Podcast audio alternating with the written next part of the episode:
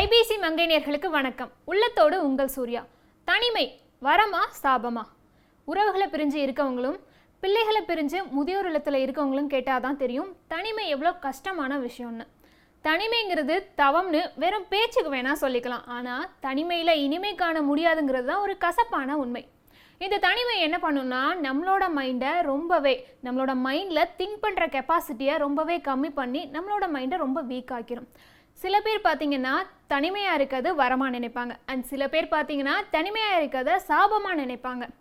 சில பேர் பார்த்தீங்கன்னா அவங்களோட ஃப்ரெண்ட்ஸ் கூட தான் இருப்பாங்க, ஆனாலுமே தனியாக ஃபீல் பண்ணுவாங்க. இது ஏன்னு கேட்டிங்கன்னா அவங்களோட மைண்டு மட்டும் தனியாக மூவ் ஆகிட்டே இருக்கும். என்ன தான் நம்மளை சுற்றி ஆயிரம் பேர் இருந்தாலுமே நமக்கு சில நேரமாவது தனிமைன்றது அவசியம்.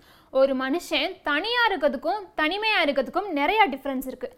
ஸோ இப்படிப்பட்ட தனிமையை எப்படியெல்லாம் அவாய்ட் பண்ணலான்னு தான் இந்த வீடியோவில் நம்ம பார்க்க போகிறோம். ஃபர்ஸ்ட் பார்த்தீங்கன்னா ஃபேஸ்புக், வாட்ஸ்அப் இந்த மாதிரி சோஷியல் மீடியாலெலாம் அதிகமாக டைம் ஸ்பெண்ட் பண்ணாமல் நம்ம ஃபேமிலி கூட டைம் ஸ்பெண்ட் பண்ணலாம். அண்ட் எப்போல்லாம் நமக்கு நெகட்டிவ் தாட்ஸ் வருதோ அப்போல்லாம் பாசிட்டிவாக திங்க் பண்ணும்போது நம்மளோட இன்ஃபீரியாரிட்டி காம்ப்ளெக்ஸை நம்ம கம்மி பண்ண முடியும். அண்ட் மற்றவங்கக்கிட்ட பேசும்போது அவங்களோட கண்ணை பார்த்து பேசணும், அதாவது ஐ கான்டாக்ட் வச்சு பேசும்போது நம்மளோட ரிலேஷன்ஷிப் இம்ப்ரூவ் ஆகி நம்ம லோன்லினஸ்லேருந்து வெளியில் வரலாம்.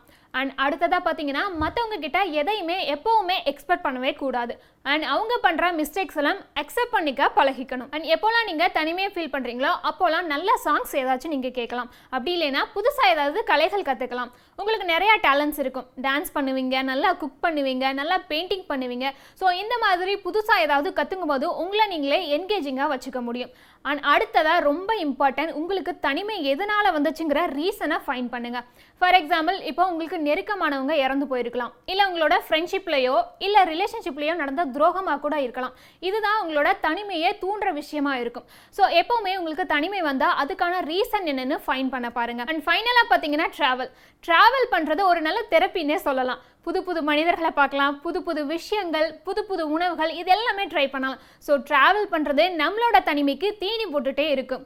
அண்ட் இந்த விஷயங்கள் தான் நான் இன்னைக்கு உங்கள் கூட ஷேர் பண்ண நினச்சேன். அண்ட் இதே மாதிரி இன்னொரு நல்ல டாப்பிக்கோட அடுத்த வீடியோவில் மீட் பண்ணுறேன். Until then bye from Surya Vijayan. உங்களோட கன்வர்ஷன் பற்றி கொஞ்சம் சொல்ல முடியுமா? நான் வந்து பிறந்தது வந்து மகாலட்சுமியாக பிறந்தேன். தஞ்சாவூர் பிராமண குடும்பத்தை சேர்ந்த ஒரு பெண். நான் கல்யாணம் பண்ண பரத்தும் பிராமன் தான் என்னை கன்வின்ஸ் பண்ணது.